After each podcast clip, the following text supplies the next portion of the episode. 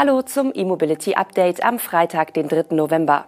Vor dem Wochenende zeigen wir Ihnen die Serienproduktion des BMW iX2, berichten über das Zögern von Volkswagen und ein neues Test- und Entwicklungszentrum für Batterien in Stuttgart.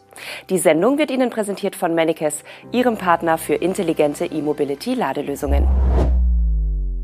Volkswagen will weiterhin keine Entscheidung zu einem Standort für eine mögliche neue Batteriezellfabrik in Osteuropa treffen. Tschechien droht nun, stattdessen Batterieprojekte anderer Unternehmen zu fördern.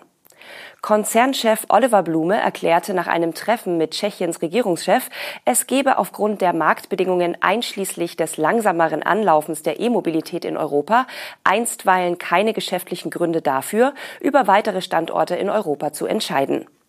Die Regierung Tschechiens reagierte nach dem Treffen mit Blume entsprechend enttäuscht. Wir können nicht länger warten, heißt es aus Prag.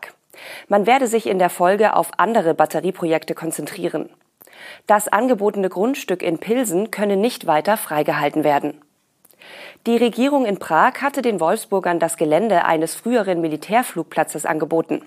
Gegen den geplanten Abriss des Flughafens und den Neubau der Batteriefabrik von VWs Batteriesparte PowerCo gab es vor Ort aber Widerstand.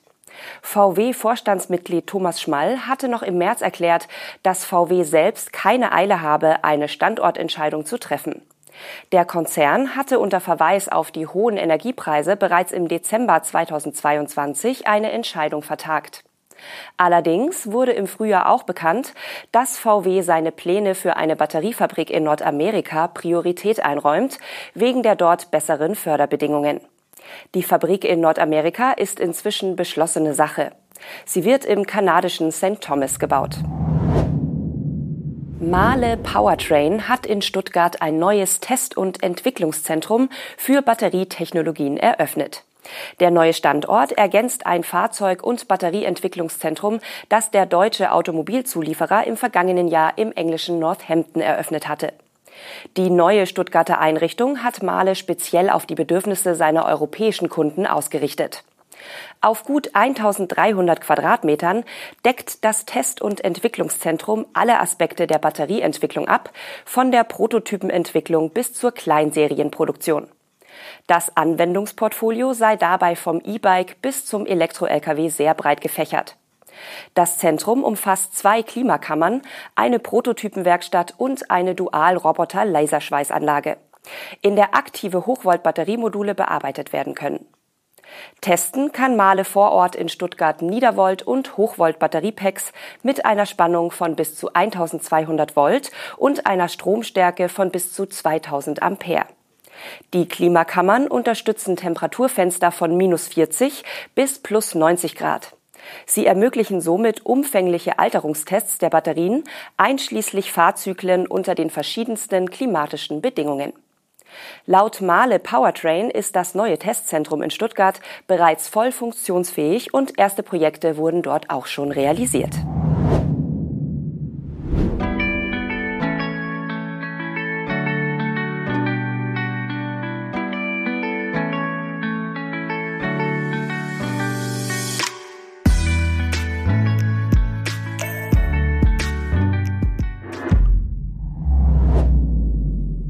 BMW hat in Regensburg mit der Serienproduktion des neuen X2 und dessen rein elektrischem Ableger iX2 begonnen. Mit dem sogenannten Start of Production der zweiten Generation des Modells wird in Regensburg auch eine dritte Schicht eingeführt. Der im Oktober vorgestellte iX2 kann bereits konfiguriert werden. Die Listenpreise für den iX2 xDrive 30 starten in Deutschland bei 56.500 Euro. Wann die Auslieferungen des zunächst nur als Allradmodells erhältlichen iX2 beginnen sollen, ist zur Stunde noch unklar.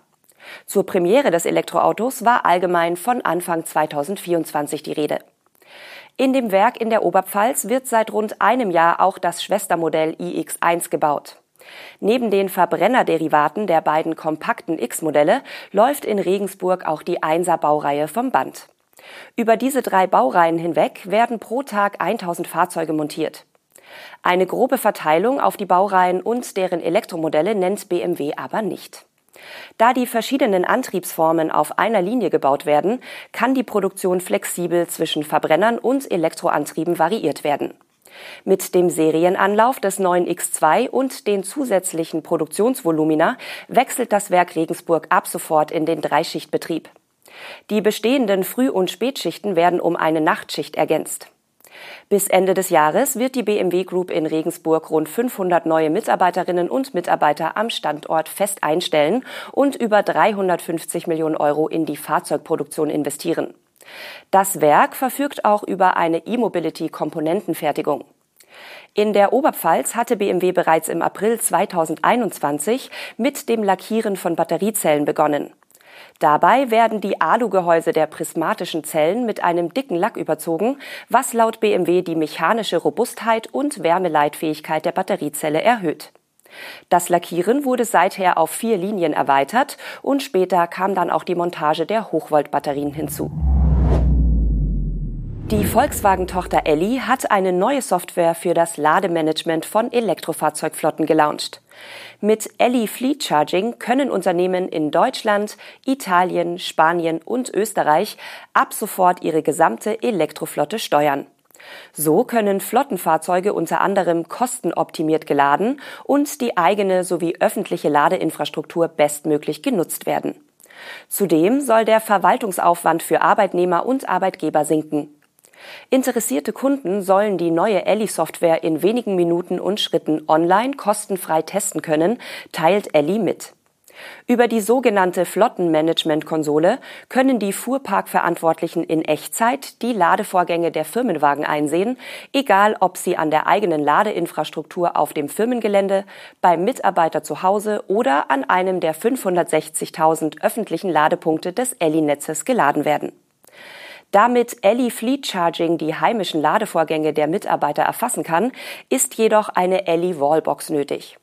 Nur dann gibt es eine automatische und dokumentierte Kostenerstattung. In Zusammenarbeit mit dem Partner ChargeGuru ist auch ein Installations- und Wartungsservice für die betrieblich genutzte Wallbox zu Hause verfügbar. Ab April des kommenden Jahres soll es dann auch Tools für das Laden am Arbeitsplatz geben.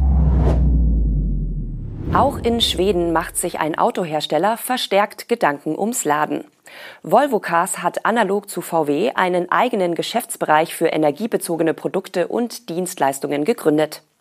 Unter dem Dach von Volvo Cars Energy Solutions bündelt der Autobauer die Technik und Dienstleistungen für ein E-Auto-Ökosystem. Zu den Kompetenzen der neuen Geschäftseinheit gehört auch bidirektionales Laden, für das der EX90 als erstes Volvo-Modell über die erforderliche Hard- und Software verfügt. Neben Vehicle to Grid soll es auch Angebote rund um Vehicle to Home geben, wodurch Energie ins Haus zurückgespeist und die eigene Stromrechnung gesenkt wird. Zusammen mit dem lokalen Energienetzbetreiber in Göteborg, der Heimatstadt von Volvo, startet der Autohersteller zudem eines der ersten Vehicle-to-Grid-Pilotprogramme in Schweden. Im Zuge dessen wird die V2G-Technik in das lokale Stromnetz und in die häusliche Umgebung eingebunden und von realen Kunden getestet. Volvo geht davon aus, dass die bis Mitte des Jahrzehnts ausgelieferten E-Autos der Marke über eine kumulierte Batteriekapazität von rund 50 Gigawattstunden verfügen werden. Aber auf einer durchschnittlichen Fahrt in Europa verbrauchen diese Elektrofahrzeuge weniger als 10 Kilowattstunden pro Tag. 90 Prozent aller täglichen Fahrten kommen mit nicht mehr als 20 Kilowattstunden aus. Dadurch bleibe genügend Batteriekapazität übrig, die sich für andere Zwecke nutzen lässt. Das waren die News und Highlights der Elektromobilität für diese Woche. Das E-Mobility Update wurde Ihnen präsentiert von Mennekes, Ihrem Partner für intelligente E-Mobility-Ladelösungen. Wir verabschieden uns ins Wochenende, wünschen Ihnen zwei erholsame Tage und melden uns am Montag wieder. Bis dann.